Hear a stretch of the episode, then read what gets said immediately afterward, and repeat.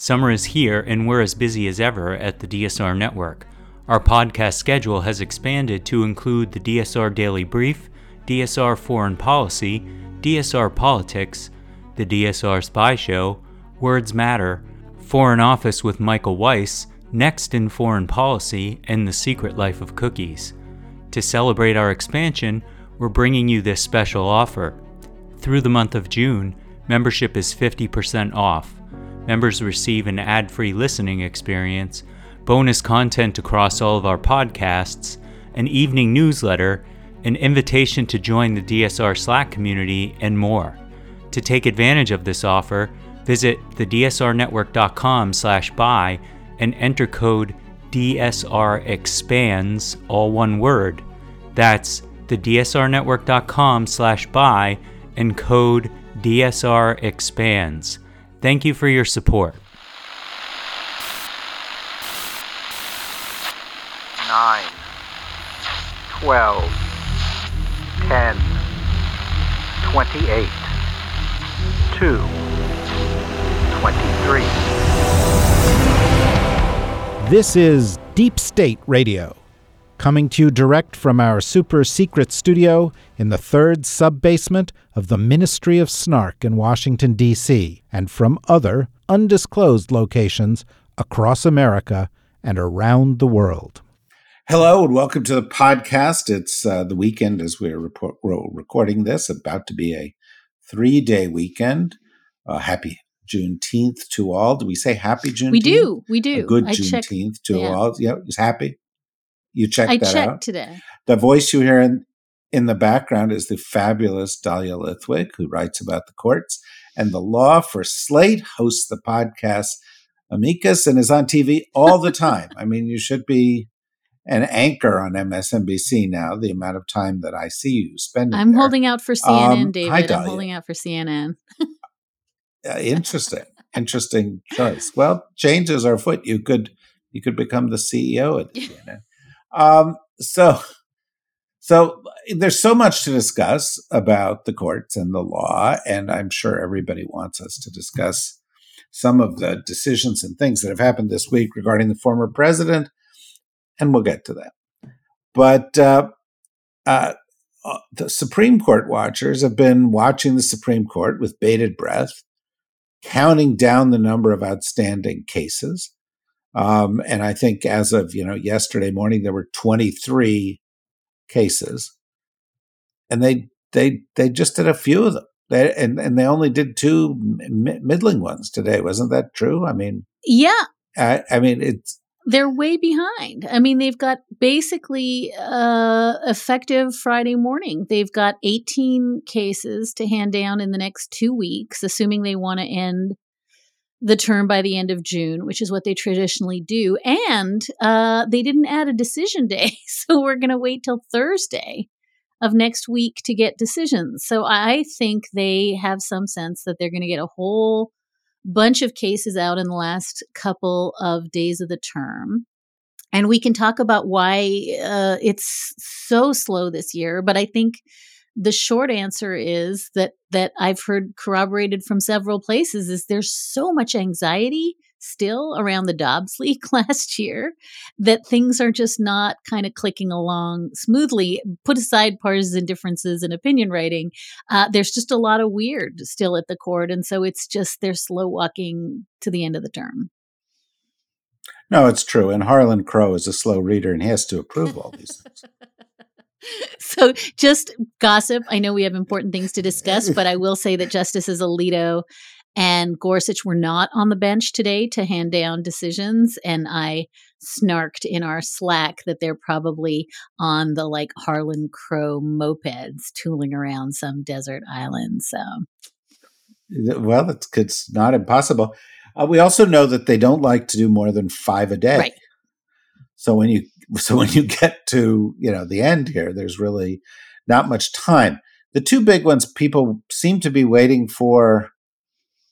I've just blanked, and one of, one of them is affirmative action, Right.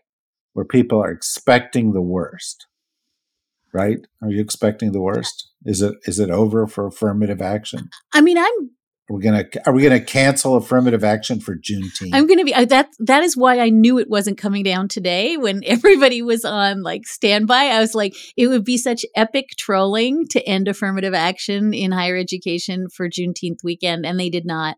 I, I want to say one little precatory thing, which is I am no longer as comfortable saying as I was two weeks ago X is over, Y is over, simply because, as you noted, we had two pretty big decisions come down in the last two weeks, and they were both not just surprises, but I would say huge surprises. And just briefly, one of them didn't kick the legs out from under Section 2 of the Voting Rights Act. Despite the fact that after oral argument, it looked like that was going to happen. And then this week didn't uh, end the Indian Child Welfare Act, uh, despite the fact that everyone thought it was coming. So something is different this term, the sort of hashtag YOLO court, as my friend Leah Littman called it, you know, that there was no braking mechanism this time last term, something is pulling the brakes. And so while I was incredibly comfortable coming out of the oral arguments in both the affirmative action case and I think the other two you're thinking of, or that independent state legislature case, Moore v. Harper, and that 303 Creative, which is the web designer who wants to be free to discriminate against LGBTQ clients all of those cases, you came out of oral argument and you were like, mm, this ain't good. But something is happening at this sort of center of the court where we're seeing Brett Kavanaugh, Amy Coney Barrett, the chief, defecting and voting with the liberal bloc in like not trivial cases the last two weeks. And so while I am still comfortable saying I think some of this is laying the tracks for the big boom on affirmative action, I do think that what I would have told you two months ago, David, which is all bets are off, they're going 6 3 on everything the way they did last term, I don't think I'm super comfortable saying that right now. So let's take a couple of these just in, you know, the in little snippets. Uh, let's take the be Indian one first, or the the indigenous American one.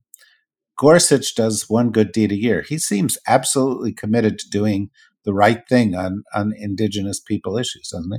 That's right. He did the right thing on Bostock too. You may remember a couple of years ago um, in a big LGBTQ case. And so he does have some of these pet issues where not only does he do the right thing, he kind of does the best thing. You know, he ends up writing an opinion that becomes kind of, you know, you could set it to poetry. Like he really feels in his bones this affinity for Native American sovereignty. And it's so weird and compelling that he doesn't feel that for so many other vulnerable groups that he kind of gives the back of his hand. But this case could have been, I think, one of the most important cases of the year because while nominally it addressed ICWA, the Indian Child Welfare Act, and that was this landmark statute that said, you know, after centuries of taking uh, tribal children away from their families and out of their tribes and putting them either in these horrific schools or fostering them out to families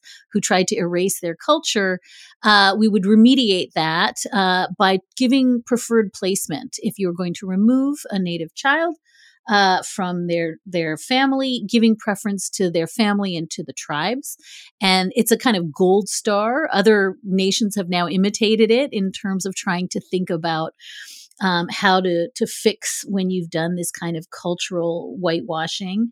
And the court was poised, I thought, uh, to do away with it, and not only do away with it, but do away with the whole panoply of other tribal rights. Um, that have been protected from the founding. And in a pretty astounding opinion that came down on Thursday, Amy Coney Barrett, writing for a seven justice majority, uh, Alito and Thomas, no surprise dissenting, wrote this incredibly forceful defense of the Indian trial uh, of the Indian child welfare act and also of you know sort of basic premises of tribal sovereignty and kicked away some of the big constitutional issues, and uh, Justice Kavanaugh concurring signaled he might be interested in revisiting those.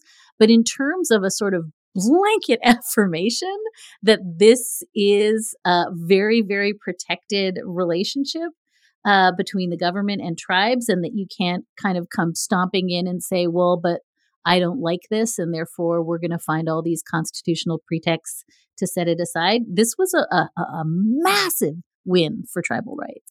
Yeah, it's it's interesting. It's interesting that these it's hard to draw cartoonish pictures of everybody on the right on the court as we are inclined to do. I, I still believe that Alito and Thomas, you know, are off someplace eating endangered species.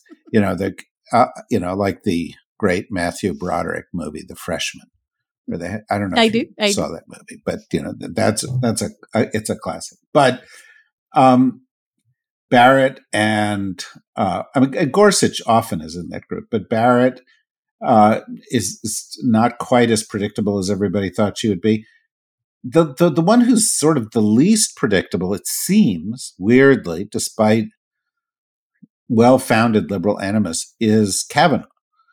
Um, it's is I mean, Yes. am I no, wrong? Or you're right. I, I think, I mean, I, you know, I was just um, revisiting for my show this week um, Sackett versus EPA. That's the Clean Water Act case that came down a couple of weeks ago. That's another case that is just a catastrophe for environmental protection. But Kavanaugh votes uh, uh, with the liberals in that case and writes a really like poignant defense of the Clean Water Act and a broad reading of it. Kavanaugh is the one who peeled off last week and joined the Chief Justice and the liberals to preserve Section 2 of the Voting Rights Act. And then, as we just said, Kavanaugh votes, uh, you know, with, with uh, the seven justice majority in this Indian Child Welfare Act case. So something is going on.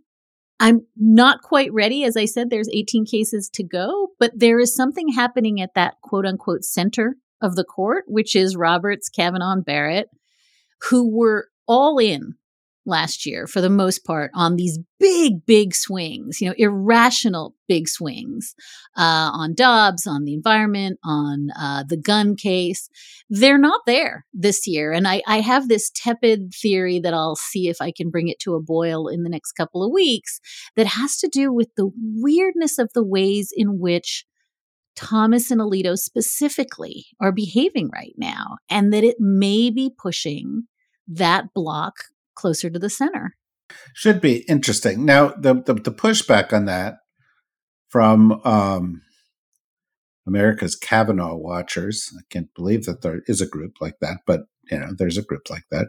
Uh, is that he preserved the Voting Rights Act, but he also said, "Here's how to blow it up in the future." Correct. You know that it was a kind of a narrow, a narrow step, which, which frankly, you know, feels a little bit like Roberts. You know, it's like, oh, I'm I'm open minded, but I'm actually not.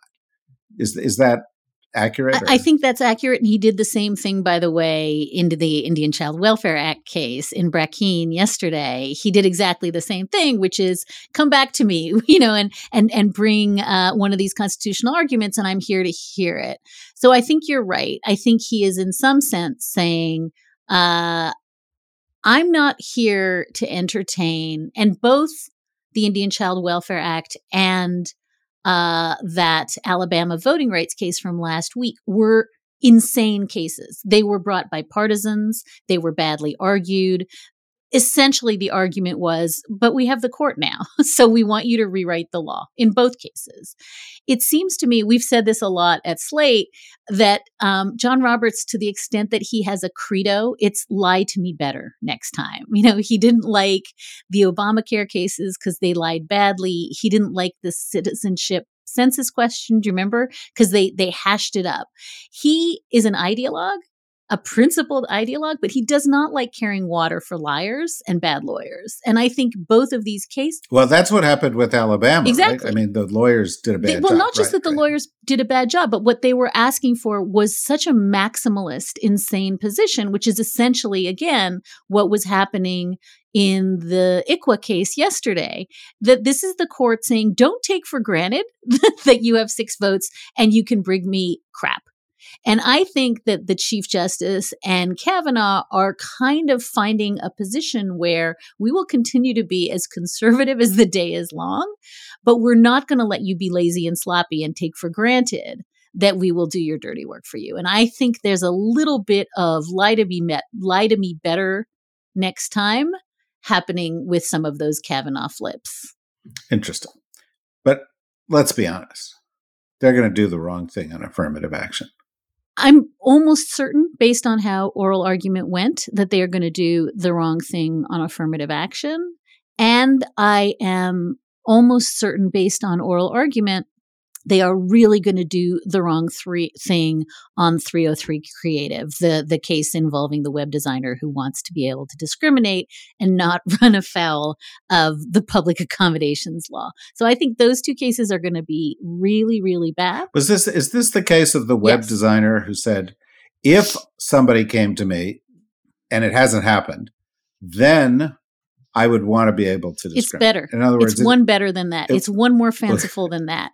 She's saying, I do web design. I've never done a wedding website. But if I decide to do a wedding website and if a gay couple comes, I want to be able to discriminate. So it's a double decker hypothetical. The court should never have entertained it. She has suffered no harm, but the court was absolutely solicitous to her claims. And just one little side note on that case, because it's important there's nobody who's been harmed on the other side. There's no face of the other side because she's never turned anyone away. So if you compare this to Masterpiece to Masterpiece Cake Shop, where at least you had the couple who'd been refused service, who had equal time, there's nobody to get equal time. There's one person, and that is the web designer. Now, I am famously a law school dropout, so hmm. I, you know, don't understand the law. It's very confusing and it gives me a headache. But I thought that standing required that some harm had come to some that there somebody had been wrong, that there, you know, that somebody had a stake in all of this, and that creating cakes cases about hypotheticals was a slippery slope to, you know, just having cases about anything that might happen in the future without any basis. Yeah, I, I learned that but maybe I I'm, learned that in I'm law wrong. school myself, and so did the justices. And the fact that you have somebody who has an entirely speculative harm, and uh, the court is, as I said, deeply, deeply solicitous of what might happen to her if she does these two things that haven't happened to her, is such a kind of of how we think about, you know, standing in harm. But I think it's also, as I said, a way for the court to construct a narrative in which there's no other person who suffers any harm at all because nothing's happened. And so it's a way to tell a one sided story. And I think the other thing I want to say is it's really, really interesting to me that the cases that have come down that you and I just talked about, where there was like a huge, shocking surprise, are you know both in the in the voting rights case that we talked about from last week, the Indian child welfare case from this week. Nothing good happened. It's not like the world got better. It's just that something disastrous didn't happen. In other words, the court didn't decimate the last legs of Section 2 of the Voting Rights Act. It didn't decimate tribal sovereignty and, and the Indian Child Welfare Act. And so for us to hold that as kind of counterbalancing when there will be actual disastrous harms if the court ends affirmative action or allows um, business owners to discriminate against LGBTQ clients. So I just want to do a little bit of level setting about what we are calling huge wins at the court. What are not what are, what we are calling huge wins at the court the last two weeks is not getting punched in the face by the court. Yeah. Now, clearly, the biggest win in the court happened in the Senate elections in Georgia because we're now up to almost 150 Biden judges, uh, the most diverse group of judge uh, no- nominees ever. Um, and that's going to make a difference going forward.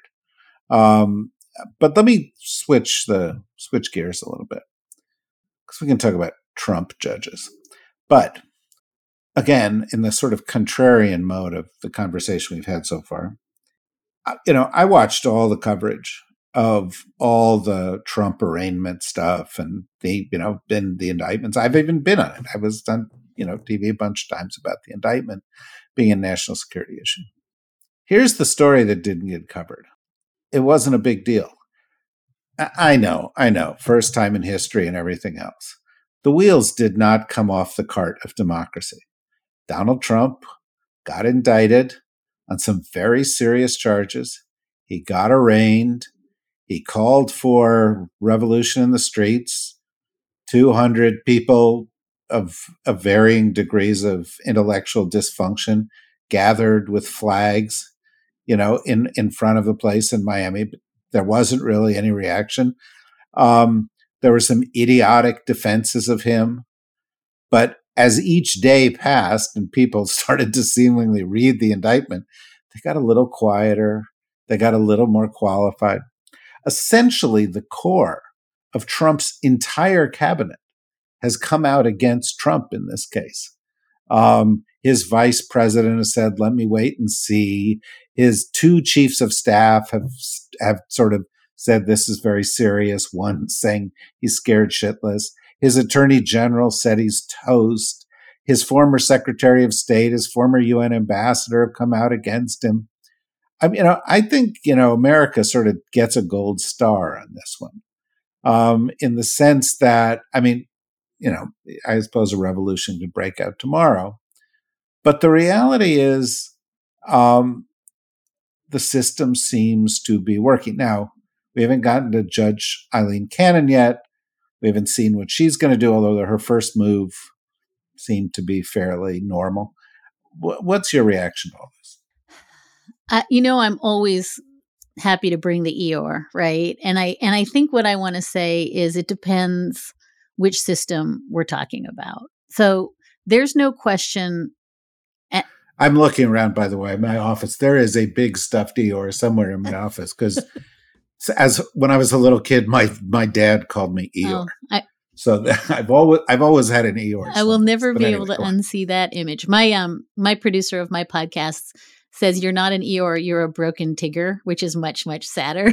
like, um, but but I think I want to say this, and I, I wrote a little bit about uh, this this week because I think there's like two systems at work here. There's a legal system and a political system, and I think you're quite right. The legal system held entirely. Everything was normal. It was uneventful. That's all good. I think it's not an accident, as you say, that anybody who knows anything about actual national security and what the charges were and how Donald Trump imperiled the Defense Department and national security at every level take it very seriously. That stuff is working. What scares my face off, David, is the infrastructure, whether it's Trump's opponents for the GOP primary or whether it's this unbelievable polling that says that six, 76% of primary voters acknowledge these are serious charges and still think this is just a political witch hunt. So, yeah, that's no, stop. Let me stop yeah. you there. 76% of Republican yes. primary yes. voters. Sorry. Good. Good. Okay. With, and Republicans are 25 to 30% of the electorate. Right. So it's a small, you know, it's a small, that's, it's 20% of okay. voters actually. That's fair. So, um, but but but I just think I want to make the point and I and like I said I I wrote this this week that there is a valence here that the more legal trouble he's in, the more his political star rises. And I think we're trying to figure out the scope of that.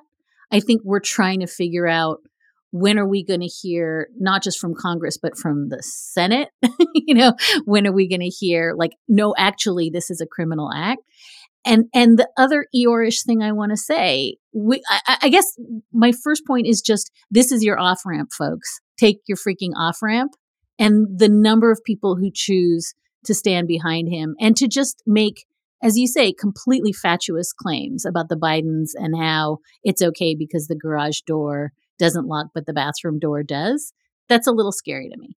But the bigger thing I want to say is this the reporting in the New York Times yesterday, Charlie Savage and folks talking about how he quite literally plans to take his Justice Department if he wins the election and use it against the Bidens, and that there is a plan enabled by the heritage people to become an actual banana republic where all we do is charge Bidens for being Bar- Bidens, that stuff scares me because I think that we are not taking seriously that there is a huge number of people. I agree. They didn't show up January 6th style, you know, with like flagpoles and weapons. That's great. Although, as Amanda Marcotte at Salon wrote, like, what were they going to do? They weren't called to do something. They weren't going to chant hang Jack Smith. So it wasn't quite apples to apples. But I feel as though we are missing the ways in which a political system that failed to call out the Republican Party January 6th has now moved to the place of saying that any charges against Trump will forever be deep state witch hunt and that that has become salient. That's become the way we talk about the justice department and law enforcement. That's a move in the wrong direction and i don't want to not take it seriously no, I think you should take it seriously. And look, you know, I mean, I wrote a whole book about this. Um, that you know, the, the the reality is Trump wants to come in and be able to fire everybody, put in only his loyalists, and have the government do his bidding because he sort of thinks of himself as a as a as a little prince. But uh, the, the the the all I'm getting at is um, so far you know the the justice department kept their head down they didn't politicize they investigated the case. I think they gave too much deference to trump if anything. And then they put out the case and when jack smith came out there he you know gave a one minute long opening statement you know to to america. But it was very you know like the facts are leading us where we're going and no one's above the law and i'll see you in court. And it was very you know and and they said Merrick Garland, what about that? And he says, we'll see you in court. And you know, so it, it, it they're managing it.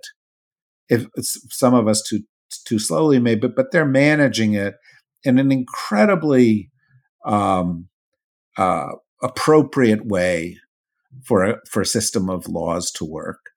And whatever the rhetoric of the of the the Trumpies might be, the reality in those polls is almost all the Democrats see what Trump did as disqualifying.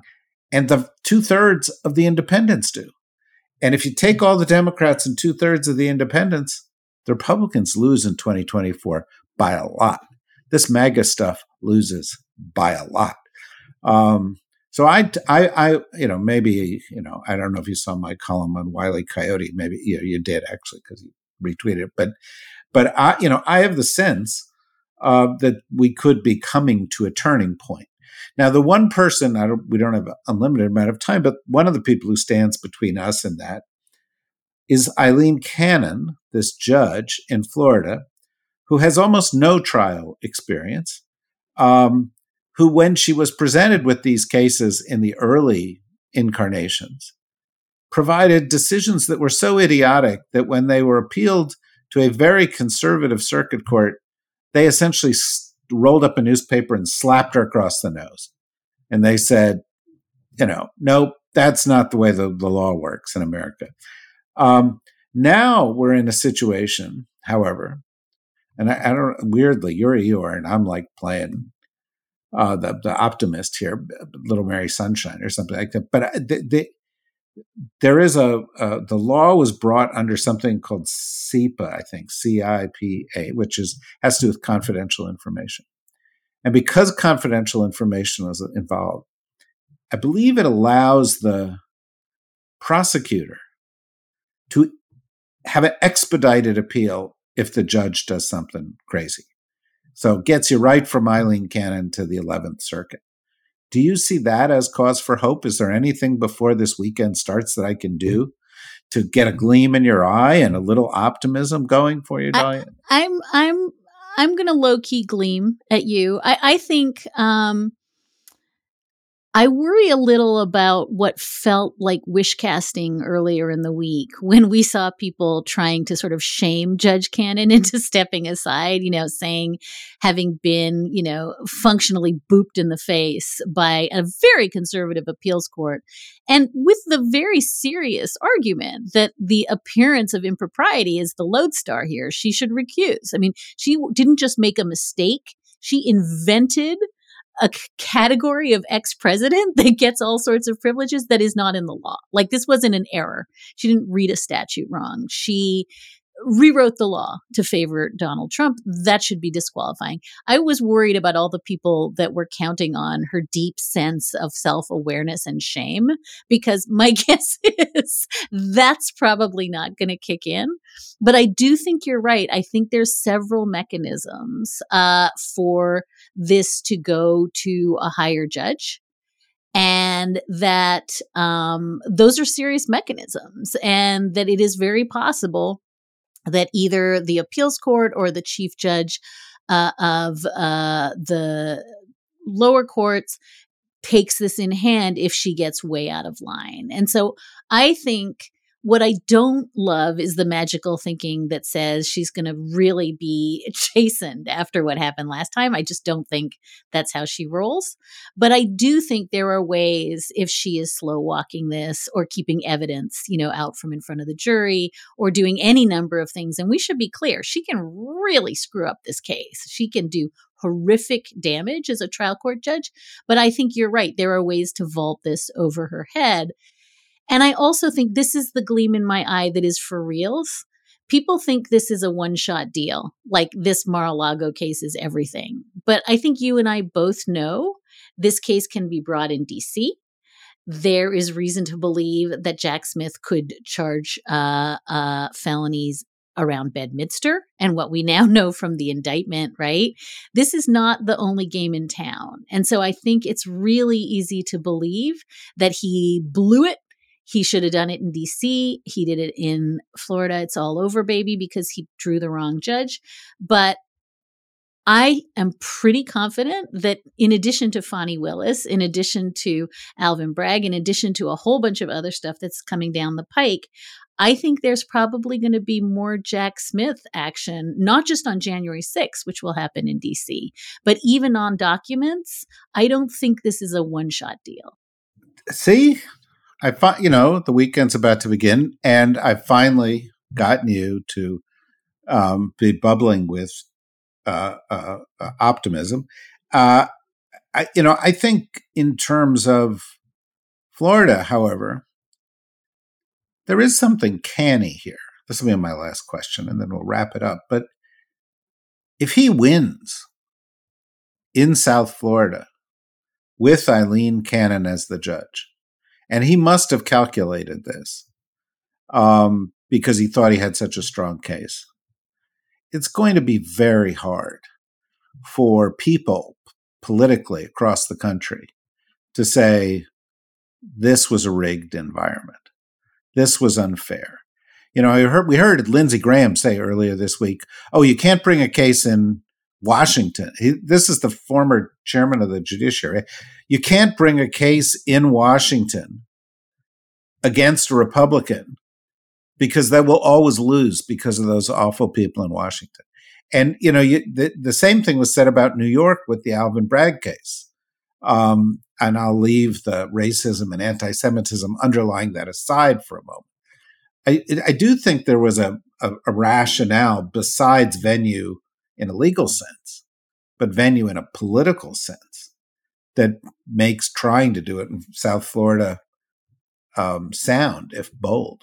Holy cow, Eeyore. That's really smart. No, it's true. I think that I hadn't thought of it, but that is, you're exactly right. Nobody is going to say that this is a jury of latte sipping, you know, oat milk avocado eaters uh, who were, you know, dead set against him. And by the way, that's how he, you know, blew off the E. Jean Carroll jury, right? The unanimous E. Jean Carroll jury was, and they were not, by the way, Manhattan jury, uh, but he blew them off as such. And I think you're, that's incredibly uh, uh, savvy to say that you know to win this is to end this in some sense. Um, but I do think, I mean, tell me if I'm wrong, but I do think we are going to see Jack Smith make more moves in other jurisdictions. And I just don't think that people who are heartbroken that Aileen Cannon can end democracy as we know it with a couple of rulings on evidence. I just don't think that Jack Smith walked into this knowing he had a decent chance of drawing her as a judge and thought, yeah, well, we'll just maybe we'll just lose in her court. I, I, I, totally agree with that, and I've seen other people who know more than I do assert that, and and as, you say, it looks like Fani Willis is you know, locked and loaded, and it and it also looks like uh, uh, there'll be a January sixth case of some dimension coming. Uh, and and by the way, and in addition to the the other venues that you might see pertaining to classified documents, DC and, and Bedminster, there are other venues you might see on electoral fraud, Michigan, for example, and others. Um, so, um, I, you know, personally, my my breed of pessimism is runs to this is going to count out Trump. DeSantis is odious in the extreme and is not going to be the candidate. One of these other midgets who we just don't, uh, uh you know, you know, candidates that we're not reckoning very highly, um, uh, is uh, is going to be the candidate, and people are going to go, "Oh, we dodged that bullet," and they're going to embrace a lot of the policies of Trump and DeSantis. And we're going to you know it's the sort of the glenn youngkin put on a fleece and you know make make trumpism seem a little more like country club trumpism and and that'll be more acceptable um and i worry about i worry a lot about that i worry about that and i guess you know I, I, felt like we were really soaring there on an emotional high. But if we're gonna, if we're gonna, if we're gonna go down, let's go. When when they go low, we go lower. But I think maybe I would just say that I think for me again, and I'm looking at this through a legal lens. So much of that is bound up with the kind of disaggregating politics from truth because I think that the number of people who are willing to now lie, to say fake news, to say, you know, the way DeSantis is saying, like, oh no, we're not banning books, you know, like to to to continue to use the Trumpy move about mastery of truth. That as long as I can get you to repeat something false, like I'm the leader, that stuff is exponential. And in the hands of any of those midgets, as you say, the idea that we have a country that doesn't trust the press, that doesn't trust government, that doesn't trust science, that doesn't trust law enforcement, that doesn't trust teachers, that doesn't trust doctors, that stuff feels, at least for me, unfixable. And so I think at that point, you've laid the groundwork for whoever the next guy is, because now we have completely unloosed the connection between truth and politics. And I think more than anything else, again, through the legal lens, if we don't have shared truth, it almost doesn't matter who they run because they're just going to lie. I agree. But I think the next guy is Joe Biden. And I think the Democrats are going to do better than expected in 2024. And well, and thank you for your great thread, your great, great, uh, great Twitter thread on, yeah. On the vice president? Yep. Yeah, well, she's great. I just, I mean, I didn't expect. We, I was a, invited to this meeting where there were a bunch of her staffers that were briefing us, and so we sat and they briefed us, and then she walked in the room, and she spent an hour talking to us, and I was like, you know, this should be a TV show. If people saw her, she just went issue after issue, and she would say, you know, somebody would say, well, what about fentanyl? And she was off to the races on that. Reproductive rights um, you know, small businesses, uh, China, Ukraine, and she was extremely fluent, engaged, and uh, uh, I'm, you know, to, you know, I, I, I've always been, I, frankly, pop supporter of hers, but I, I was, um, I was kind of dazzled. I, I have to be, I have to be honest with you. Uh, anyway, well, look, I always love talking to you. I learn a lot. You're very wise um, uh, you maintain my you know exuberance you keep it down you know i'm obviously you know crazy wild-eyed optimist um, and uh, um, i hope we will be able to continue uh, uh these conversations soon it's always a treat to be with you thank you for having me Thank you, Dahlia. And thank you, everybody, for listening. And we'll be back with you next week with a full uh, well, to use a term Dolly would like, slate of uh, of of of our podcast. But listen to Dahlia's uh, as well, um, and um, uh, follow what she does because she's the smartest person out there on this. Anyway, thanks everybody. Bye bye.